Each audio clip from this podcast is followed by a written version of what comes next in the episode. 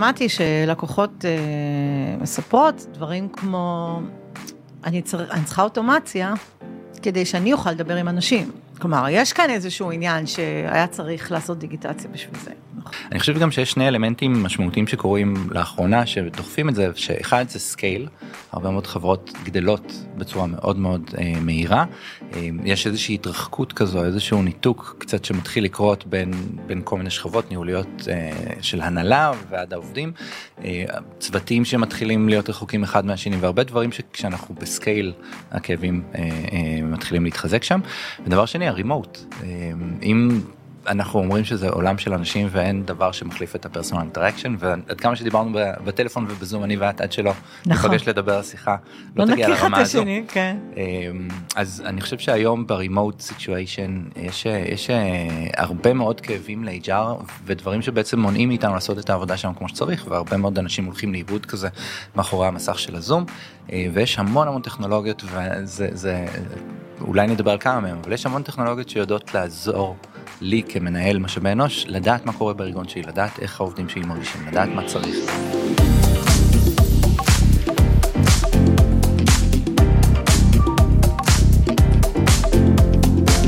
שלום לכולם, שמי זוהר, ואני מהייבוב, אני בפודקאסט, אנחנו פה בפודקאסט של אה, ביימי ובוב, והייבוב, בנושא הנשים, בעיקר על אה, העבודה של הנשים בעולם העבודה המודרני, העולם החדש, ואיתנו נמצא גיל. אה, שאנחנו ביחד הולכים לדבר על כל טכנולוגיות המשאבי אנוש, HR, אה, שנמצאות סביבנו ואנחנו משתמשים בהם ביום יום, ולראות איך זה משפיע על עולם העבודה החדש, וכמה אנשי HR צריכים אותם, ומה עושים איתם, ואיך מטמיעים אותם בארגונים. וגיל, אני אשמח אם תציג את עצמך. בכיף. אמ, להציג את עצמי זה כמו כמו לכתוב קורות חיים לנסות למקד את זה למה שמעניין אמ, או רלוונטי אז אני אנסה לצמצם. אמ, אז אני גיל לב אה, בן 42 אה, נשוי ואב לשתיים אב מאוד פעיל לשתיים. אמ, אני בעולם משאבי האנוש כבר 15 שנה בערך התחלתי את דרכי אה, אחרי התואר הראשון באקזקטיב סרצ' אצל אה, נורית ברמן בעמדה. אמ, משם המשכתי אמ, להקים תחום בנישה, חברת השמה, ואז עשיתי איזשהו מהלך ש, שנתנו לי מקודם טיפ שמעניין אה, לאנשים להבין את הצעדים שלי בקריירה, אז אה, דאז עשיתי את הצעד שלי לתוך ארגון, שזה משהו שהרבה מגייסים בארץ אה, אה, בעצם מנסים להגיע אליו.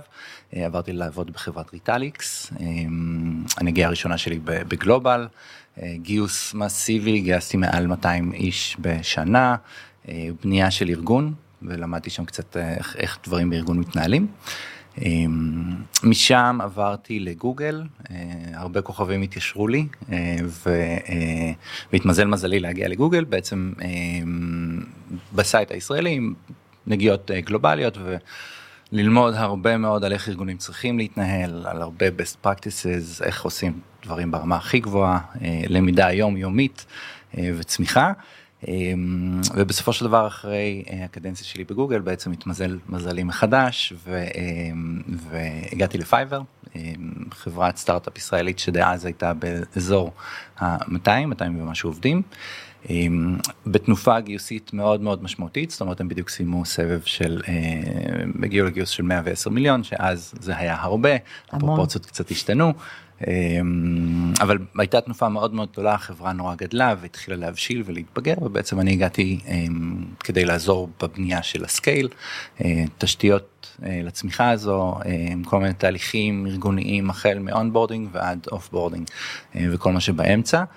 אמ, והחברה נורא נורא נורא גדלה, הגיעה בסופו של דבר עד שעזבתי אותה בסוף שנה שעברה לאזור האלף ומשהו, 1,300 עובדים, אין לי מושג כמה זה עכשיו, אבל אני בטוח שזה באזור הזה.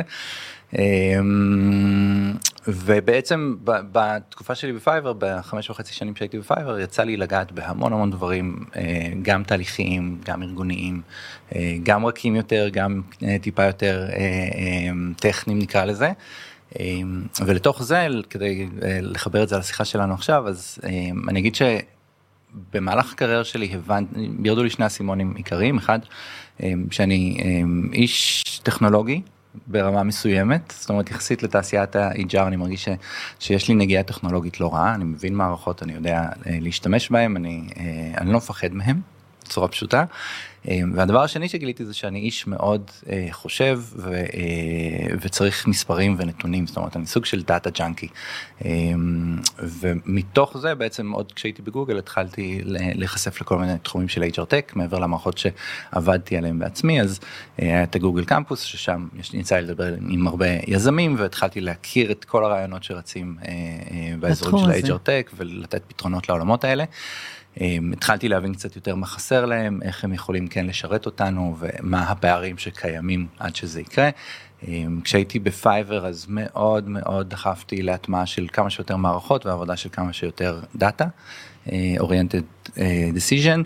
אמ, ובעצם מאז שעזבתי את פייבר בין השאר אה, מה שאני מתעסק איתו לא מעט זה עולם Tech, אה, החל מליווי של פאונדרים בעולם הזה.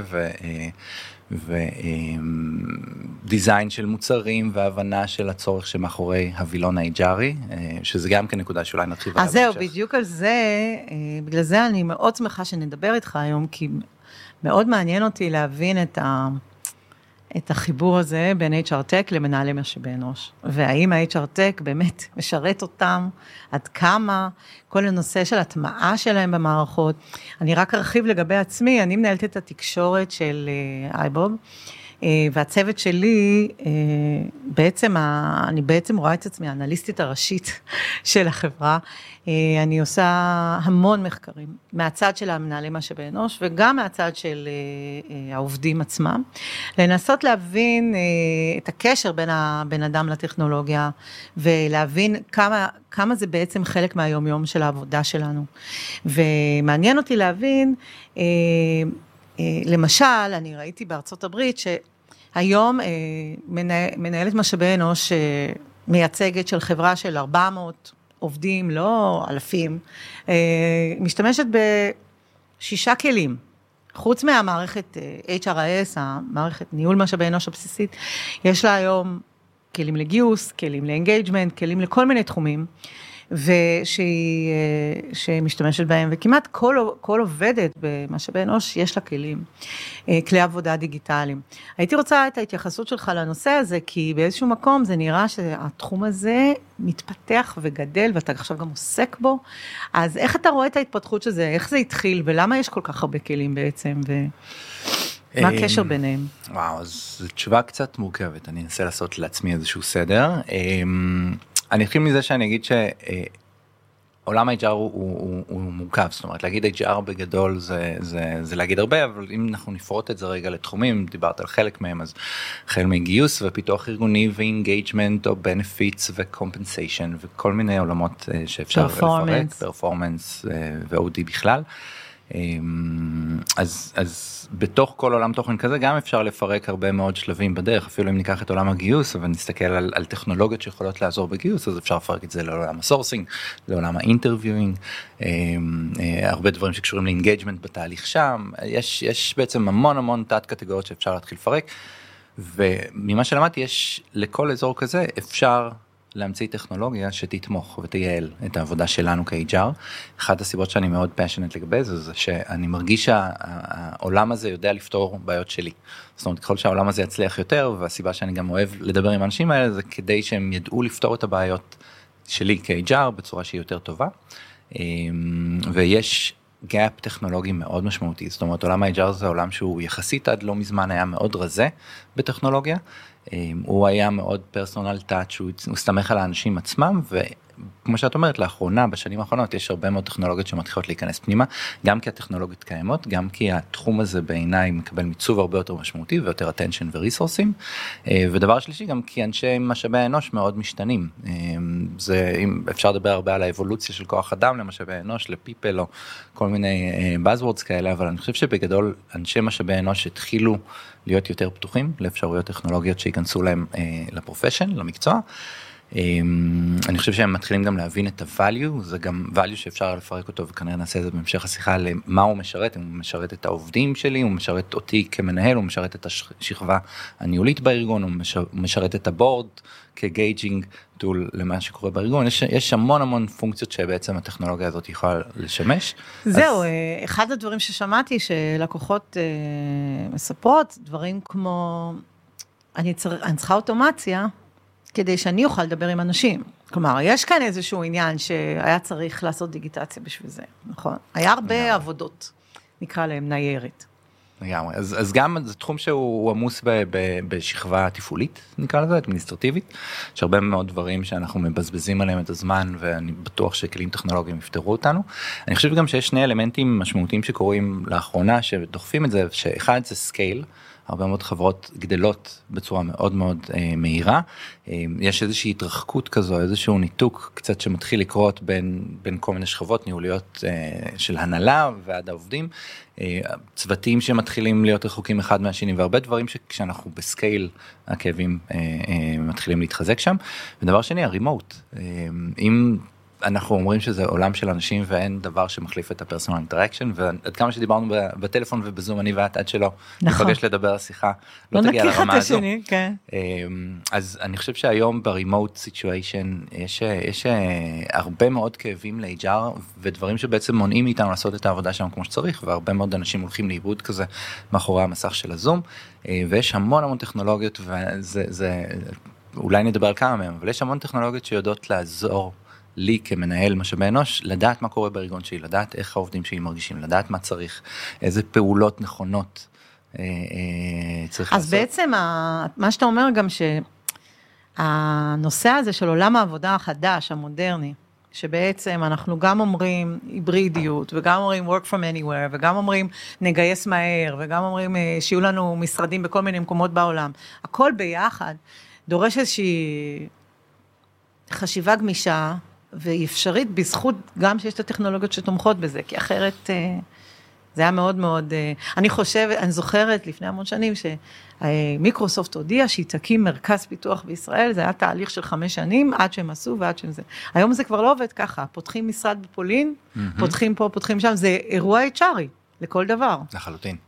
וחברות כמו פאפאיה עוד המון אחרות אמ, יודעות לעזור לנו לעשות את זה וכמו שאת אומרת היום צריך דבר, פתרונות שהם הרבה יותר מהירים אה, אין לנו את החמש שנים עכשיו אה, אה, להתכונן להתכונן. וכן טכנולוגיה מאוד מאוד עוזרת שם אני חושב גם ששוב יש איזשהו משהו מהצד של הארגון שיותר פתוח לזה ומאפשר את זה אז אז אז כל הכוכבים קצת מתיישרים שם.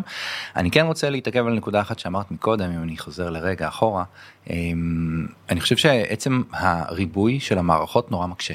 על HR. זאת אומרת בסופו של דבר כשאני עובד עם מערכת לכל אחד מהפילרים אה, ובסופו של דבר צריך לייצר איזושהי תמונה אה, אה, אחת גדולה זה מקשה עליי גם בעבודה השוטפת אני צריך.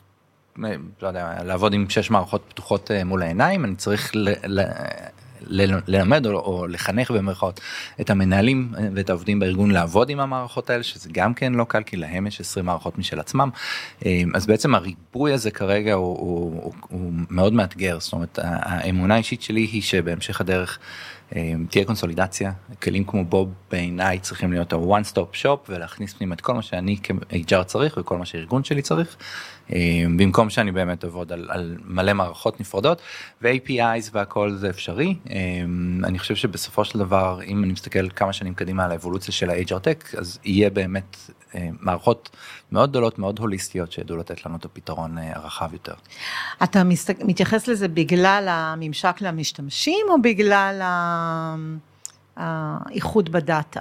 כאילו מאיפה זה גם בא? גם וגם, גם וגם. אני חושב שהממשק לממשקים לעובדים לצורך העניין, אם ניקח את הדוגמה הפשוטה, אני צריך שהם יהיו engaged לתוך זה, אני צריך שה usability, שיהיה stickiness מאוד מאוד גבוה, שאנשים באמת ישתמשו במערכות והמידע שיהיה לי שם יהיה ולידי, לא כזה שהוא ריק וחסר, תכף אפשר לדבר על סקרים, מה לומדים מה לא, אבל אני צריך שהעובדים יהיו פעילים בתוך המערכת כדי שהיא תהיה אפקטיבית. בוא נדבר על זה שנייה.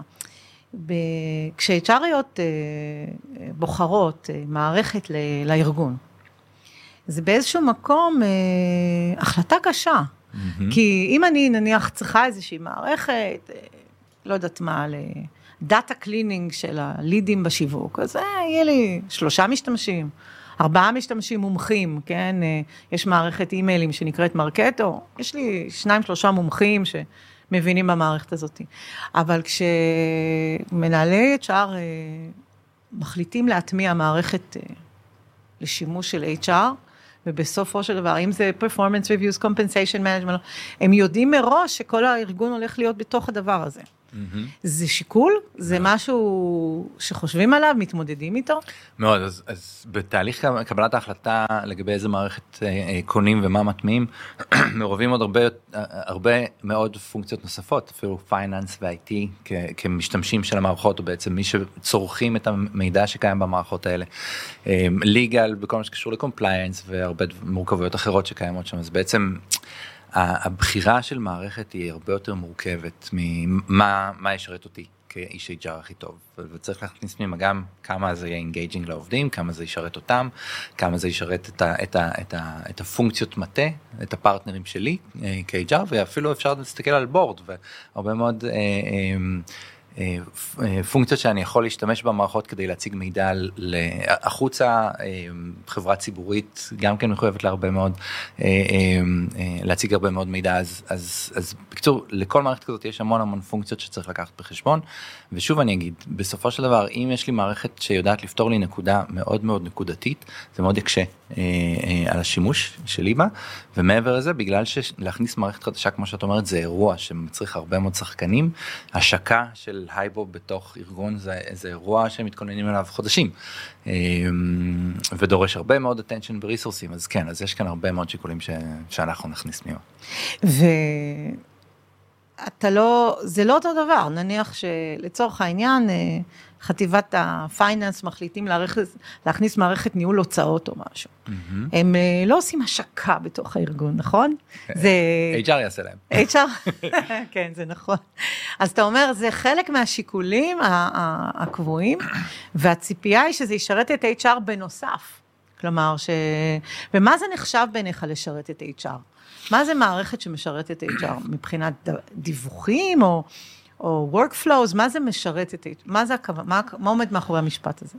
אז אם קודם דיברנו על כל מיני פילרים ב-HR שאפשר להתייחס אליהם, אז אני חושב שבכל אחד מהם זה יכול להיות קצת שונה. אה, יש מקומות שזה מערב את ה, את ה, את ה, רק את הצד של ה-HR, יש מקומות שזה מערב גם את, ה, את העובדים או גם את, ה, את הפונקציות מטה, אבל אה, אם אני רגע עולה שלב אחד למעלה ומנסה להסתכל קצת מה, מה, מה אפשר להחיל על כולם, אז מה שמשרת HR אחד זה gauging נכון. זאת אומרת זה גם מערכת שיכולה לייצר לי processes או, או, או, או flow of information שהוא מאוד אה, אה, מהימן, אה, שאני יכול דרכו באמת לזהות דברים שלי כ-HR חשוב לזהות, זה יכול להיות engagement, performance, productiveness, הרבה מאוד דברים שבעצם מעניינים אותי כ-HR, תקשורת, אפשר לשבת לפרק את זה לפי דעתי בפודקאסט אה, נפרד. אה, זה יכול גם לשרת אותי באיך אני עכשיו עוזר למנהלים שלי לנהל יותר טוב. בסדר? אם אני מצליח לייצר שם איזשהו היטמפ מאוד ברור צוותים שיש בהם אתגרים מסוימים ואני יכול לעזור אה, ללוות את המנהלים ולפתור אותם. זה דברים שאני כ-HR מאוד אתקשה לעשות בעצמי אפילו אם, אם אני אעשה one on one רבעונים כל אחד מהעובדים עדיין המידע שאני אגיע אליו הוא יחסית חסר ממה שמערכת יכולה אה, לייצג לי ואפילו לחבר לי את זה להמון נקודות זאת אומרת אם, אה, אם יש איזושהי חברה מהממת שאני עובד איתה שהכלי שהם פיתחו מאפשר לה מאפשר לארגונים בעצם לדעת. מה קורה עם כל עובד בקונטקסטים זאת אומרת לצורך העניין מתחבר אה, אה, לג'ירה שלו ויודע מבחינת טסקים מקצועיים איך הוא איך הוא עובד מתי הוא מקבל איבנטים של סיום פרויקט איבנטים של אה, אה, מחלפת מנהל או איש צוות חדש נכנס בדיוק כפקטור להראות לי איך זה השפיע על הצוות ועל אינדיבידואלים בצוות. היטמפ מדהים בעיניי שהוא כלי HRי לכל דבר יעזור למנהל לעשות את העבודה שלו וגם בסופו של דבר ייטיב עם העובדים. אמ, אז אז יש כאן איזשהו משולש כזה אם אנחנו מסתכלים על הבנפיץ של מערכות HR. אה, אני אגיד עוד דבר אחד שהוא חשוב HRיות אה, ו-HRים לא אמ, אני מניח ירגישו את זה גם.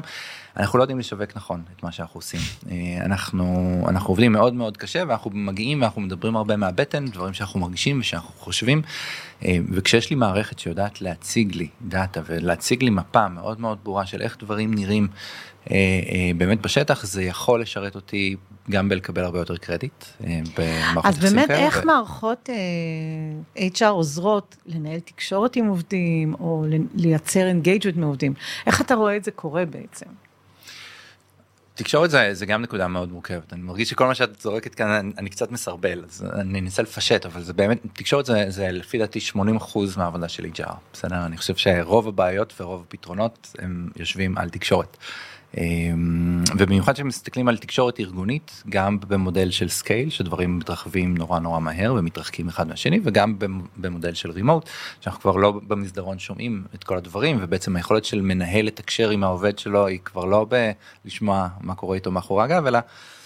פשוט לעשות איתו one on one אם יש להם את הזמן לזה וגם אז זה כנראה יהיה מקצועי אז יש המון המון דברים שקשורים לעולם הזה של תקשורת שאני חושב שמערכות משרתות. אה, אני חושב שזה גם מאפשר הרבה מאוד חיבורים. אם ניקח רגע את השכבה היותר רכה אז אני זוכר שכשבוב כשאנחנו הטמנו את בוב אז אז אה, עובדים התחילו להכניס ברמת העניין האישי שלהם שהם אוהבים סקי. ונוצרה קבוצה של סקי ובוב.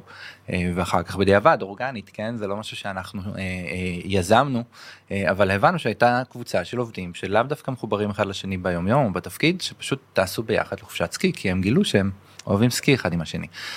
שמבחינת HR זה הדובדבן, זאת אומרת זה כשדברים קורים אורגניים הם קורים בצורה הרבה יותר מדויקת, הרבה יותר engaging, זה לא כי אני אמרתי להם אתם אוהבים. בעצם הפלטפורמה עזרה לייצר את התקשורת. את התקשורת הפנים ארגונית לא רק שלי כארגון עם העובדים אלא אפילו שלהם עם עצמם, אה, שזה priceless, אה, וזה דברים שנורא נורא קשה לשמר היום בסביבת עבודה שהיא היברידית או remote. אה, ובקטע של תקשורת בין הנהלה לעובדים אתה חושב שכל הנושא הזה של שאלונים, surveys, הכל, זה גם חלק מ-HR Tech בעצם? אז אני חושב שה-HR Tech טובים בלייצר תמונה של bottom up. אם, אם ניקח את עולם הסרווייז אז אני יכול לאסוף הרבה מאוד מידע ולהציג אותו ולחבר את ההנהלה אה, למה שקורה בשטח. אמ, אני חושב שהתקשורת ההפוכה היא, היא צריכה להיות פחות טכנולוגית זאת אומרת יש המון מידע שצריך שיהיה נגיש זה בדיפולט אבל עדיין כש, אה, כשיש מנכ"ל שמבין ש, שהעובדים שלו צריכים לשמוע מה קורה קצת בקורונה והוא לוקח את התפקיד הזה והנדס און פרסונלי יושב וכותב מייל כל שבוע ו, ומשתף את העובדים במה קורה בכל מיני רמות. זה לא זה לא עניין של מערכת זה עניין של אה, של אה, של בן אדם. ה-C levels ישבו, אה, בפייבר ישבו ו, ועשו שולחנות עגולים ושאלו שאלות בצורה מאוד מאוד ישירה את העובדים וזה לא משהו שטכנולוגיה בעיניי יכולה או צריכה להחליף. אנחנו נצטרך עדיין לשמר את זה אבל ה-bottom up communication הוא מאוד קל. זהו כי אני דווקא בתור עובדת מרגישה זה זה זה מוצא חן בעיניי שאני מקבלת שאלון. יש לי הזדמנות מנקודת מבטי, להגיד מה אני חושבת, כי לא בטוח שהייתי נדגמת. אה, ב, ב, בשולחן העגול. בשולחן העגול, כן? וכאן יש הזדמנות, ואם עושים את זה קבוע, נראה לי שזה נהיה חלק מדרך לה, להביע דעתך, וגם חלקם באמת אנונימיים, נכון? כלומר, אפשר... אה, השאלה היא אם, אם אה, זה נהיה חלק מהתרבות הארגונית בעצם, לשאול. אז אני חושב שכן, אני חושב שהשיחות סביב כלים של סקרים וכל שרם שהוציאו עוד כל מיני מודלים, ש... מודולים שבשבוע האחרון זה נהפך להיות באזוורד בכל מיני מעגלים שלי. אמ, אז אני חושב שעולם הסקרים נהיה קצת יותר משמעותי, חברות מבינות שהן חייבות את זה, אמ, ובעיניי זה כמובן קריטי, המידע שאפשר להשיג, הוא לא נקי by the way, הייתה לי שיחה עם מנכ"ל קלצ'ראמפ אה, על, על איך אנחנו יכולים לסמוך על המהימנות של המידע ויש כאן המון הטיות תרבותיות שנכנסות פנימה והמון דברים אחרים ש, שכמובן צריך לקחת בחשבון כשעושים סקר אבל עדיין הדאטה או הטרנדים שאתה יכול להוציא מדברים כאלה הם מאוד מאוד אה, יש, יש להם ערך מאוד גדול אבל עדיין אם תשימי לב בעיניי לפחות זה אה, זה one way זאת אומרת זה התקשורת שלך עם הארגון עם ההנהלה עם מי שבעצם את רוצה להעביר לו את המסר המסר ההפוך הוא כנראה פחות טכנולוגיה את עדיין תצטרכי שמישהו יחזור לך ויגיד, ויגיד לך שמענו ש. אה, מכם מפריע x אז החלטנו לעשות y כדי להקל על זה או איזשהו פידבק חוזר איזשהו איזון חוזר. אה, כן אבל אני אתן לך דוגמה ב... בשיח, בשיחות שהיו לי במהלך אה, הקורונה וגם אחרי עם מנהלות משאבי אנוש של לקוחות שלנו בכל מיני מקומות בעולם, זוכרת שניהלתי שיחה עם, עם מישהי אני חושבת שזה היה בלגיה, והיא סיפרה שהם עשו אה, אה, משהו שנקרא אה, של mental health day. Mm-hmm. והם בדקו וראו שאנשים לא לקחו חופש, לא לקחו pay time off, אין, יש להם שישה שבועות, חמישה שבועות שם בבלגיה, אין להם בעיה, אבל לא לקחו חופש, אבל הם לקחו mental health day, והיא הייתה חייבת לדעת למה, כאילו למה mental health day לוקחים, ו-pay time off לא לוקחים. והיא פשוט גילתה שאנשים סיפרו שכשאתה אה, רוצה לקחת חופש, אז שואלים אותך, סיימת את המשימות, מי יחליף אותך, מה עם הטסקים באסנה, מה עם זה, מה עם זה. כשאתה אומר שאתה רוצה mental health, לא שואלים אותך שאלות. ואתה לוקח יום חופש, אף אחד לא מציע. אז אני אומרת, הייתה, הייתה צריכה ולידציה לפוליסי, אתה מבין? ואז זה עזר לה לשאול. אז שאלתי אותה, שאלת בש... בשאלון? היא אומרת, לא, שאלתי ב... בדיבור. Mm-hmm. אז אה, כלומר, יש פה איזה שילוב בין הייתה צריכה פוליסי בטכנולוגי, כן? אבל היא לא יכלה סתם להגיד, מצד אחד, מצד שני הייתה צריכה לשאול גם פנים אל פנים, זה לא אחד... אה, אז, אז יש כאן כמה נקודות מעניינות, או כמה חוטים כזה שאפשר למשוך. אני חושב שדבר ראשון שלומדים מזה, זה שיש כאן אומנות. אה, במסגורים של דברים או לגיטימציה כמו שאת אומרת כמו שאמרת מקודם אה, יש דברים שאת שמחה ששואלים אותך בסרבי כי לא היית אומרת בעצמך. את צריכה את הלגיטימציה לבוא ולהגיד את הדברים האלה ורק כששואלים אותך את מקבלת אותה. אה, אז כל הקונספט הזה של mental health day וכל מיני מסגורים כאלה שהרבה חברות עשו להורדת השחיקה נקרא לזה נכון. בתקופה הזו היו מאוד או יותר אפקטיביים אנחנו רדפנו אחרי עובדים שיקחו חופש וזה באמת לא עבד והם צריכים למצוא פתרונות קצת יותר יצירתיים מאשר להגיד חברים אנחנו הולכים אה, או אתם צריכים לצאת לחופש אה, כאמירה כללית. אה, זה דבר ראשון אני חושב גם ש... אחרי שיש את הוולידציה הזאת אחרי שאתה עושה עושה את הבדיקות האלה בשטח אז אתה תמיד צריך לתקף דברים ואני שמח שהיא הלכה ובאמת דיברה עם אנשים וניסתה להבין את המצב בשטח כי יש הרבה דברים שמתחבאים מתחת אה, לכל מיני מילים שאנשים אומרים או לא אומרים. אה, ושוב כאיש HR אני עדיין מאמין ששום דבר לא יחליף את הפרסונל טאץ' בסופו של דבר. נראה איזשהו טרנד אני אדע שהוא קיים ועכשיו התפקיד שלי זה להיכנס קצת יותר עם הידיים פנימה ולהבין אותו יותר להבין מה גרם לו איך אני יכול לפתור אותו להקל עליו. אז, אה, אז זה סוג של אומנות כזאת זה לא כאילו עם פי אז קיו. מכיוון שסיפרת לי גם שהיית קצת בהיסטוריה שלך גם בעולם הגיוס והזה.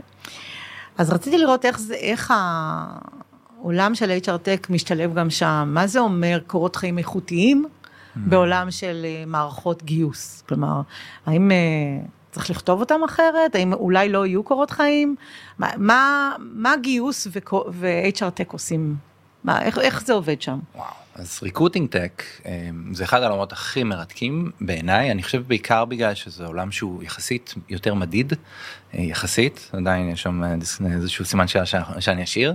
אמ, אז זה יחסית יותר מדיד והוא יחסית יותר מוסדר. זאת אומרת זה כבר פרופסיה יש פלואים יש אנשי מקצוע מאוד אה, אה, או, או best practices כאלה שאפשר להתייחס אליהם.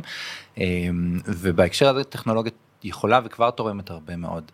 אמ, אני חושב שמה שלא עושים מספיק זה את ה utilization בדאטה הזאת, זאת אומרת לא משתמשים נכון בדאטה שאפשר להשיג בעולמות האלה, אמ, לא כל החברות מודדות את עצמם, אני זוכר שבגוגל זה, זה היה מטורף, זאת אומרת מדדו כל step בתהליך, מדדו, אה, הכניסו כל מיני פקטורים אה, משלימים כדי להבין מה קרה בכל אחד מהם. יש המון המון למידה. מה המטרה הייתה? לייעל את זה? המטרה בגיוס תמיד היא לגייס את, הד... את הבן אדם הנכון לתפקיד הנכון. שיש כל כך הרבה טעויות שיכולות לקרות בדרך. אמ, אבל עד כמה אנחנו באמת צריכים להתעסק עם הקורות חיים שלנו, כל האגדות האלה שהמערכות אה, מנפות אותך, לא יראו אותך, אם לא תכתוב ככה, תכתוב, זה עובד כל הדברים האלה? אז אני חושב...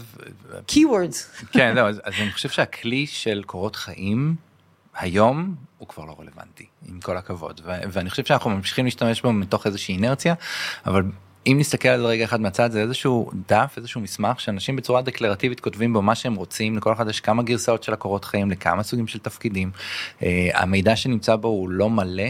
הוא לא מהימן ולפעמים הוא לא מספיק רלוונטי זאת אומרת יש הרבה דברים שאני רוצה לדעת או שאני צריך לדעת כדי להחליט האם בן אדם מתאים לתפקיד או לא שלא נמצאים בקורות החיים. אה, ואם אני שוב חוזר רגע אחד לגוגל אז אז התפיסה בגוגל הייתה שאתה מחפש אנשים מתאימים לא שאתה מקבל קורות חיים ומסנן אותם. אה, וכשיצאנו לדרך הזאת אז אתה מתחיל להבין שכשאתה מגייס מפתח אתה יכול להיכנס לגיטאב שלו לסטאק ואתה יכול לראות את הקוד שהוא אה, כתב ולראות באיזה פרויקטים הוא השתתף ממש לקבל המון המון סיגנלים שיכולים לתת לך עדות לא רעה לגבי איך הבן אדם הזה בתור מפתח עד כמה הוא באמת מתאים לצרכים שכרגע קיימים אצלך. וזה בלי שהוא כתב קורות חיים. זה בלי שהוא כתב לי איפה הוא גר או, או, או מידע שהוא הוא, הוא, שוב כ-HR חשוב לי לדעת אותו. אני צריך מסמך לפחות שיהיה לי קונטקט אינפו אבל אני עדיין אה, אה, אסתכל עליו בצורה שהיא מאוד מאוד חסרה ואז יש לנו את התהליך רעיונות. שגם שם יש מיליון טעויות כי כשראיתי את קורות החיים הם לאו דווקא ציירו לי את התמונה המדויקת ואז מה שאני צריך לעשות ברעיונות זה להתחיל לצייר את כל הפערים לתת את הצבעים בדיוק הרבה דברים שחסרים שם. ואני חושב שריגרוטינג טק ופגשתי חברות מהממות באמת אנשים שהם סופר מבריקים שזה אחד הדברים הכי מחמיאים עבורי לראות אנשים משמונה אחת. אה, הרבה אנשים מאוד טכנולוגיים מאוד חזקים שהבעיה שמעניינת אותם זה בעיית HR בעיית גיוס לצורך העניין. אמ, ואני חושב שהם יודעים להביא איזושהי זווית שהיא שונה לגבי איך אני באמת יכול לדעת אם מישהו מתאים לתפקיד או לא. קורות חיים בעיניי עושים עבודה מאוד גרועה בזה אבל כרגע אין לנו פתרון יותר טוב. אמ, ומת...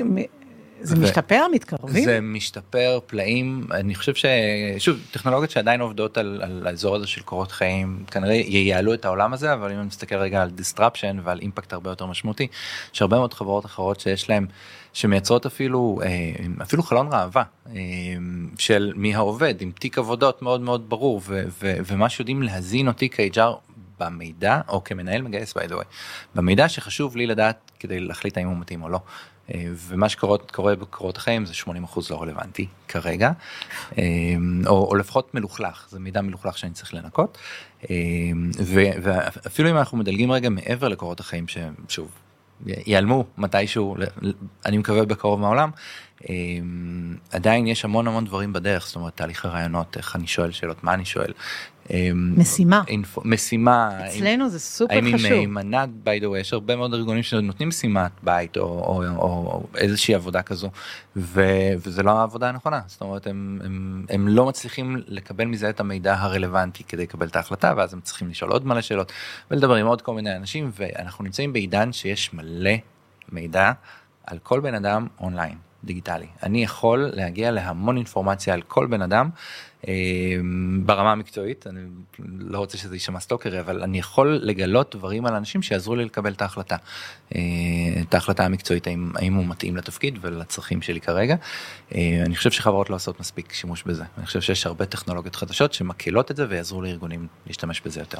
זה מתחבר לי לשיווק אתה יודע שבאיזשהו מקום אנחנו צריכים לבנות את הפרסונה המקצועית שלנו אני מדברת ברמה אישית. בלינקדאין בכל מיני מקומות אה, כדי לחזק את הקורות חיים שלנו. באיזשהו מקום, אם אתה אומר, קורות חיים הם עוד מעט יהיו פסה, למרות שזה באמת כרגע מסמך של אה, אולי אה, מידע היסטורי. Mm-hmm. אני, אני יודעת שברעיונות, אחד הדברים שאנשים נתקעים איתם, זה שאתה שואל אותו, אוקיי, אני מבין מה עשית עד היום, אבל מה אתה רוצה לעשות קדימה?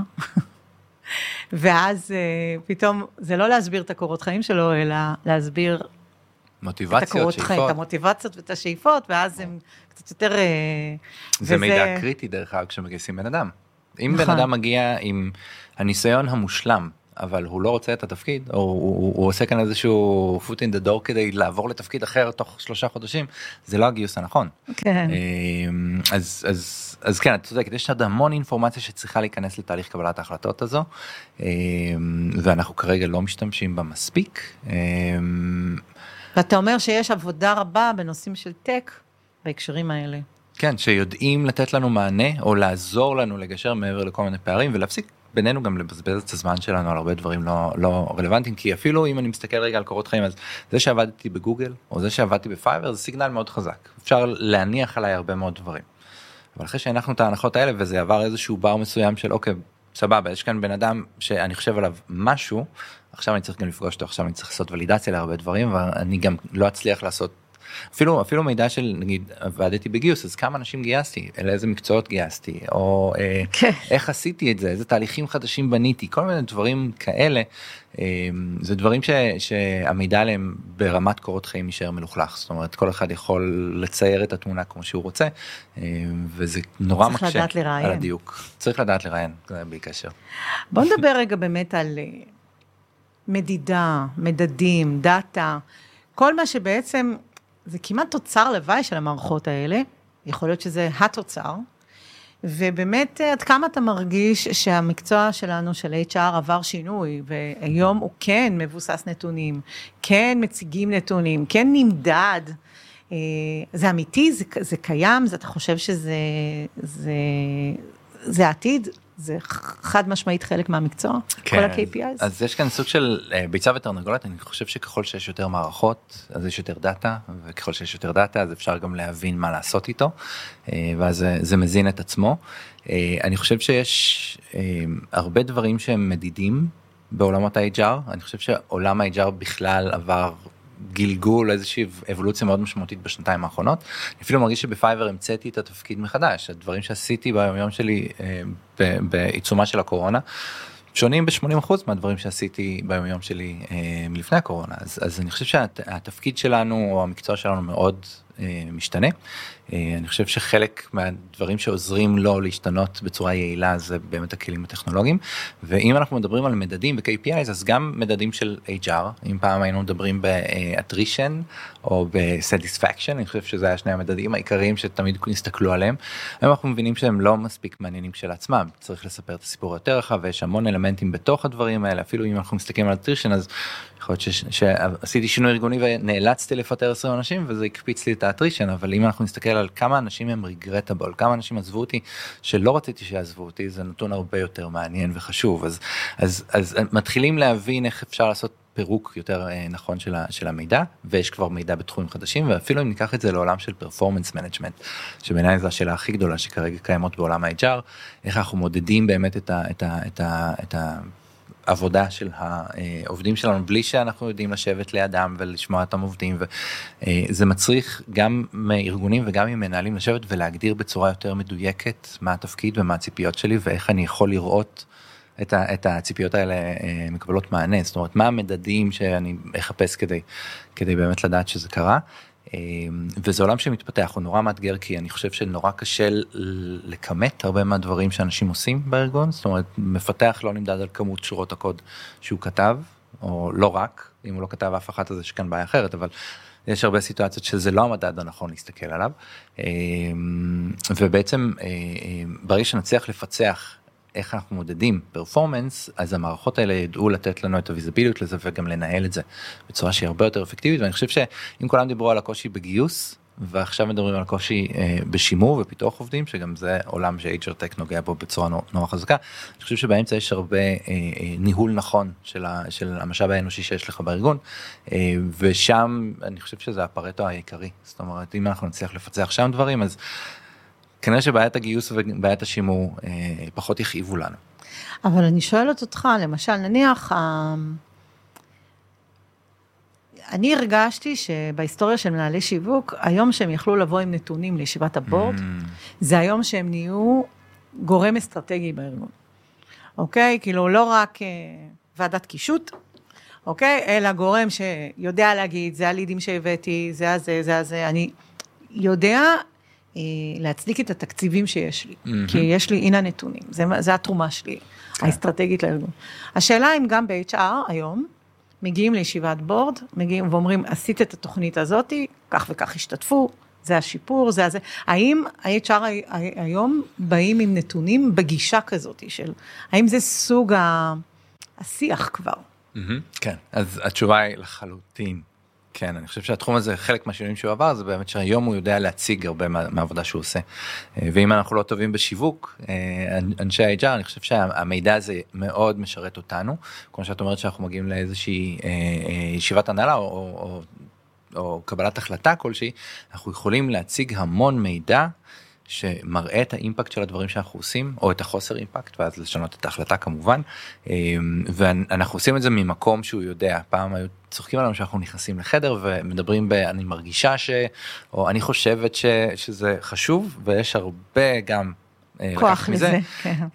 אבל אני חושב שכשאנחנו יכולים להראות מה באמת קורה זה priceless גם מול board גם מול הנהלות גם מול עובדים by the way לבוא ולה או, או מנהלים זה כלי ניהולים שהוא אה, מאוד חזק בעיניי.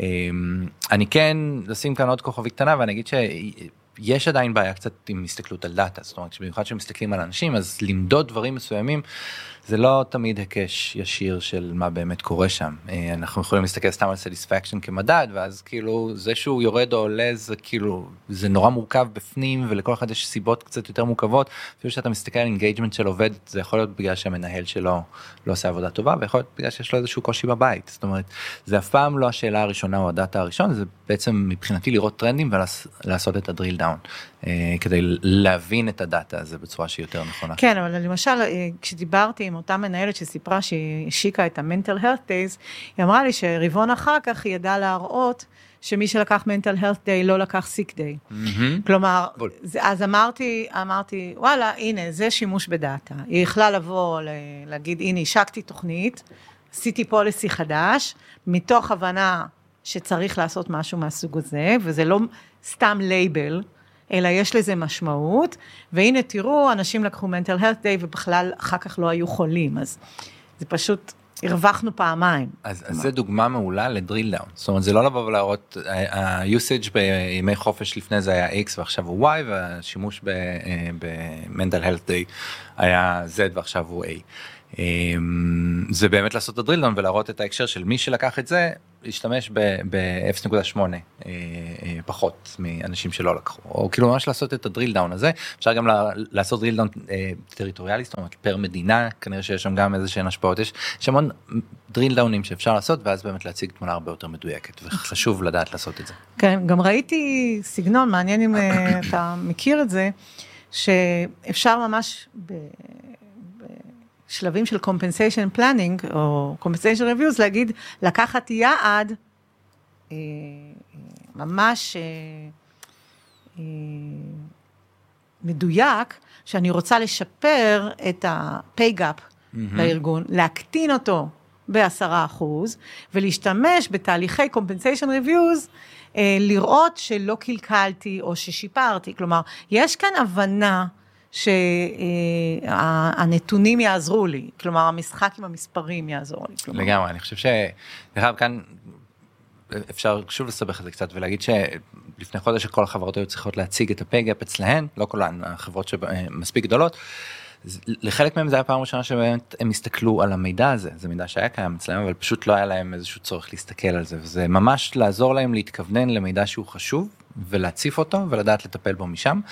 אמ, ומה שאני רוצה להגיד זה שלא מספיק שהמידע קיים אלא גם שיהיה איזשהו כלי שיהיה יחסית פשוט עבורי להתמודד עם המידע הזה.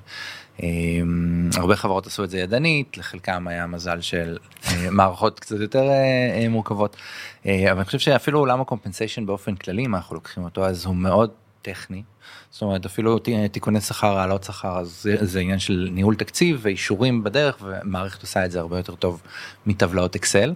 אה, איך אפשר להכניס יעדים? איך אפשר להכניס יעדים אפשר ממש לחלק אחוזים ולעשות עבודה שהיא הרבה יותר יעילה אה, דרך המערכת וגם יש לך רקורד ודוקומנטציה של כל הדברים האלה וזה גם ברמת התהליך עושה ישר קיק אוף לתהליך של, של יצירת אה, נספחים לחתימה סתם דוגמה אז אז בכל תהליך הקומפנסיישן למערכות טכנולוגיות יש הרבה מאוד מקום אה, וגם שם אני חושב שלא משתמשים בזה מספיק. יש הרבה מאוד ארגונים שעדיין הם, אה, הם עובדים עם הבטן ועוברים בין אדם בין אדם ו, ו, ופחות יודעים להסתכל על תמונה גדולה אה, ואני חושב שהכלים הטכנולוגיים יעזרו לנו כ-HR לעשות את זה בצורה שהיא יותר מדויקת ולא כזה מוטה לכל מיני כיוונים בגלל סיפורים אישיים.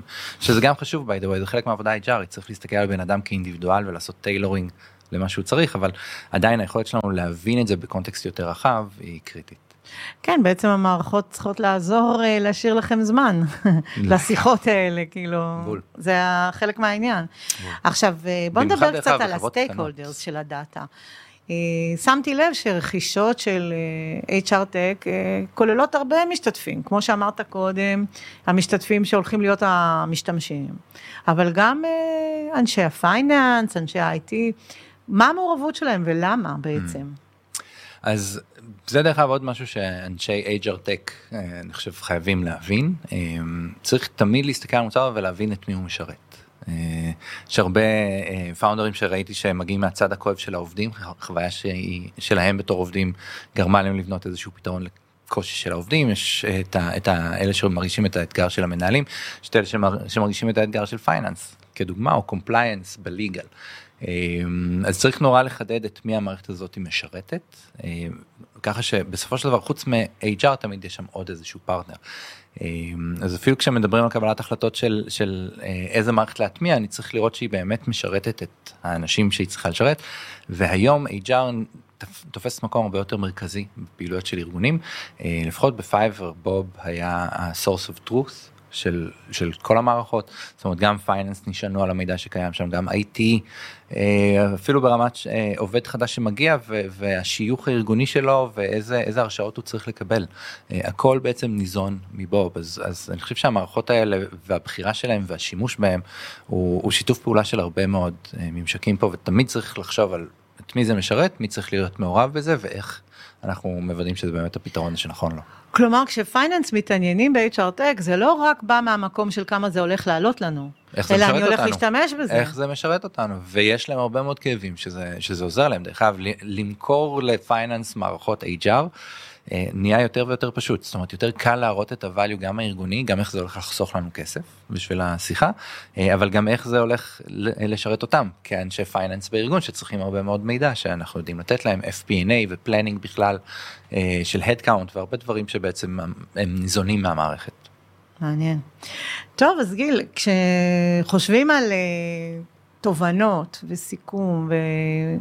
ואם אני היום הגעתי לארגון בתור מנהלת HR, CPO, ואני אומרת לעצמי, אני חייבת, אני חייבת את הטכנולוגיה שתתמוך בי, אנחנו הולכים לגדול, אנחנו הולכים, שיהיו לנו סניפים וכולי. מה עם השיקולים שלי? מה, על מה אני צריכה לחשוב? אני הבנתי ממך, התחלנו, בכל הקשר של הממשק של העובדים, כשהם יוכלו להשתמש בזה, זה ברור לי, או אנשי פייננס שיצטרכו להיות משולבים בזה. אבל אם אתה יכול כזאת לעשות סקירה ועצות זהב, כי mm-hmm. אני, נראה לי שחד משמעית אי אפשר להיות, לנהל היום HR בלי שיש לך טכנולוגיות תומכות. זה כאילו אבוד. אה, אז... אם את לא מתכוונת לאקסל כטכנולוגיות תומכות יש עדיין כאלה אה, כן. שעושות את זה אני לא יודע איך לעשות את זה אגב יצא לי במיוחד אה, בשנה האחרונה בחצי שנה האחרונה ללוות הרבה מאוד ארגונים שעושים scale שבעצם יש שם איזושהי פונקציה HR ית שהיא יחסית אה, חדשה. צמחה בתוך הארגון או כל מיני קונסטלציות אחרות ובעצם הם עובדים באקסלים ברמה הפשוטה ולא מכירים לא מכירות את הפתרונות הטכנולוגיים שייעלו להם את החיים ואיכשהו הם גם מצליחות להחזיק גם בסקייל של 200 עובדים אה, בלי בלי מערכת. אה, גם פגשתי הרבה מאוד ארגונים אחת מהשאלות שאני, שאני שואל כשאני מגיע אה, לארגון זה עם איזה מערכות כרגע אתם עובדים ולמדתי שיש גם הרבה ארגונים שיש להם מערכת הם פשוט לא יודעים להשתמש בה כמו שצריך זאת אומרת גם שם יש education מאוד גדול לגבי איך משתמשים ומייעלים את, ה- את, ה- את המערכת ואת הדאטה ואת התהליכים וכל מה שבעצם המערכת יודעת לתת. אבל אם נגיד אני הייתי נכנס לארגון, אני חושב שאחת השאלות שאני הייתי מנסה להבין זה מה הצורך. זאת אומרת, יש, כמו שאת אומרת, המון המון פתרונות בהמון המון אזורים, אה, ואני חושב שבכל ארגון זה, צר, זה כנראה צורך שהוא שונה. אמ, יש ארגונים שצריכים פשוט איזשהו edger documentation center כזה שיהיה לי את המידע על העובדים. אה, יש ארגונים שהתחילו כבר לעבוד עם פרפורמנס לא יודעים איך לעשות את זה ועובדים בגוגל דוקס אז צריכים אה, מערכת שתיתן לזה מענה. אה, יש compliance וריפורטינג שאתה צריך לעשות יש, יש המון המון דברים שבעצם יכולים להיות כואבים בכל מיני ארגונים ובעצם לפי זה המערכת יכולה. המערכות יכולות להיות אחרות אה, שייתנו לזה מענה. אה, אחד הטיפים הכי גדולים שאני אה, בדרך כלל נותן זה, זה להתקין מערכת שהיא יותר הוליסטית, no matter what. זאת אומרת אם אתה 20 איש חבל. חבל לסרבל אתה לא צריך את זה אתה מספיק אורגני ואינטימי כדי להסתדר בלי. מה שהייתי ממקן כנראה זה תהליכים כמו גיוס ודברים אחרים שהחברה כנראה מתעסקת בהם יותר. אבל חברות שהן כבר בשלות ובוגרות ויש בהן את המורכבות הארגונית, אני חושב שלהתקין מערכת HR ראשית שתיתן להם את המענה הבסיסי זה must, זה, זה משנה את העבודה, זה משנה את איך שדברים נראים, אה, ומשם לעשות לזה tailoring של איזה מודולים אני באמת צריך ואיזה לא. עכשיו אה, כשאתה אומר מורכבות ארגונית זה לא בהכרח כמות עובדים מורכבות ארגונית יכולה להיות לוקיישנים שונים יכול להיות remote או לא remote. מורכבות ארגונית בעולם ה-HR זה. אני, אפילו יותר מזה, יש, יש המון ארגונים שמסתמכים, דיברנו על פתיחת סייטים חדשים ב, ב, ביום במקום בחמש שנים, אז יש המון קונסטלציות, יש employees, קונטרקטורים ועוד. המון סוגים אחרים, יש, יש המון המון מורכבויות HR שמשתנות מארגון לארגון, אה, ואני חושב ש, שמערכות HR אה, יכולות לתת לזה מענה שהוא מאוד מאוד אה, כן. חשוב. כמה זמן, כאילו, אם אתה חושב על זה גם כן בהקשר של תוך כמה זמן המערכות האלה צריכות לעבוד בשבילי? אם אני מתחילה, זה, זה עניין של חודש, זה עניין של שנה, mm-hmm. איך זה, כמה מורכב זה? זה good question. דבר ראשון, פעם מערכות HR היו אורקל ו- ודומיו, אה, שזה מערכות מאוד כבדות, והטמעה של מערכת כזאת זה פרויקט של חודשים, ונורא נורא קשה לתפעל אותה, במיוחד בהתחלה, עד שזה מתחיל לזרום טיפה יותר. אה, לשמחתי יש היום מערכות שהן הרבה יותר plug and play, אולי לא plug and play אבל מספיק קרוב לזה. זה הציפייה בעצם. זה לגמרי הציפייה כי אה, במיוחד כש, כשחושבים על הסיטואציה שבה ארגון צריך להטמיע מערכת כזאת אז זה כשאין לו זמן לעשות את העבודה שיש לו כבר יותר מדי עבודה והוא צריך מערכת שתעזור לו בזה ועכשיו להתעסק בהטמעה. מצחיק כי בדיוק אתמול בלילה הייתה לי שיחה עם מנהלת HR בארצות הברית אה, ש, שבדיוק קנתה את Culture Amp והיא מנסה לחשוב איך, איך היא בכלל ניגשת ללהטמיע את זה. אה, ככלי של performance ואז אה, אה, כשגוזרים את זה אז בדרך כלל בסיטואציות האלה אין שום capacity. וצריך מערכות שהן מאוד פשוטות שהן מאוד plug and play שהן מאוד אינטואיטיביות גם ל-HR וגם למשתמשים האחרים לצורך העניין העובדים כאן או מי שימלא את השאלונים. אז אז אני חושב ובוב זה דוגמה מעולה בעיניי, אה, גם ביימי כדוגמה, זאת אומרת מערכות שהן יחסית פשוטות, אתה לא צריך פתרון טכנולוגי מטורף, אתה צריך מערכת שיודעת להבין מה הצורך ולתת לו מענה שהוא פשוט. אה, ו, אה, וכשיש את זה, ויש תמיכה גם בהטמעה, שזה שלב של ארגונים נורא נורא קשה, קשה להתגבר עליו, אני חושב שזה, שזה עוזר נורא אה, בהטמעה של זה, זה לא צריך לקחת הרבה זמן. אם יש מערכת שלוקח חודשים להטמיע, כנראה בארגונים קטנים לפחות, אני לא חושב שזה, שזה המערכת הנכונה. זאת אומרת, צריך באמת למצוא איזושהי מערכת אחת שתיתן פתרון יותר הוליסטי ופשוט. בפרט שנראה לי שהיום מנהלות את שער, כמו שאתה אומר, מבינות שזה חלק מה... הבריף קייס שלהם, זה חלק מהעבודה שלהם. כן, זה כלי עבודה. זה כלי עבודה לכל דבר. אמ, הזכרנו כבר שזה, שזה גם לעבודה היומיומית שלהם, גם משרת את הארגון שלהם, גם משרת אה, פונקציות אחרות, זה must. ואני חושב שהתחום שלנו של HR מאוד מתקדם לשם, זאת אומרת הוא מבין את זה כבר, הוא כבר עושה צעדים שיעזרו לו להיות יותר טכנולוגי ויותר... אה, אה, אה, ולעבוד עם המערכות האלה בצורה שהיא יותר אה, פשוטה ונכונה. אה, הטכנופוביה קצת, אה, קצת נרגעה, יש המון כנסים, המון הכשרות בעולמות האלה, זה, זה, זה עולם שמתפתח, וכמו שאני רואה את זה עם, עם שני הצדדים האלה של המטבע, גם הצד הטכנולוגי, שפתאום נהיה משמעותי, יש לנו כבר את הכלים ואת היכולות להשתמש בטכנולוגיה הזו, וגם הצד ה-HR כבר יותר פתוח, יותר... אה, אה, מבקש את הדברים האלה אז אני זה, זה מצטרף ביחד למשהו שהצידו אותנו מאוד מהר זאת אומרת בטווח של... אני חושבת גם שאנחנו יכולים לסכם אה, בטח תסכים איתי שבעצם הטכנולוגיות מאפשרות לאנשי ה-HR להיות יותר אנושיים. שהם יכולים להקדיש את הזמן שלהם לאנשים. Mm-hmm, כן דיברנו מקודם לא אוף דה רקורד כזה על, על, על HR ישראלי ואמריקאי וכו'. ויש המון המון פונקציות HR שהן תפעוליות, שהן אדמיניסטרטיביות, שהן טכניות, וכל כלי שיפנה אותנו מהעבודה הזו שלא בשבילה אנחנו, אני, אני מרגיש שאנחנו קיימים, אה, ויפנה אותנו לעשות את העבודה ה-HRית האמיתית, את החשיבה, את, ה, את, ה, את, ה, את, ה, את המגע עצמו. אה, אז, אז לנו זה יאפשר לעשות דברים הרבה יותר משמעותיים וימשיך את ה trajectory של המיצוב האסטרטגי של HR עכשיו והדברים היותר גדולים והמשמעותיים שאנחנו יודעים לעשות. לחלוטין אה, אה, חלק אסטרטגי משמעותי של החברה. אני רואה את ה-CPO היום אה, בהרבה מקומות כגורם מספר שתיים של המנכ"ל, ממש. כי הכל, הכל קשור באנשים, כמו שאמרנו בהתחלה. וארגונים ממש מבינים את זה. מבינים. דרך אגב, אפילו, אני- אני- יודע שאנחנו מתקרבים לסיכום, אבל סתם משהו שלי, אה, סימן ש- שירד לי מאוד חזק כשדיברתי עם פאונדרים של HR Tech, זה ש... אה, או באופן כללי עם פאונדרים אה, שג- שגדלו יחסית מהר, זה שהם יודעים שהם צריכים HR.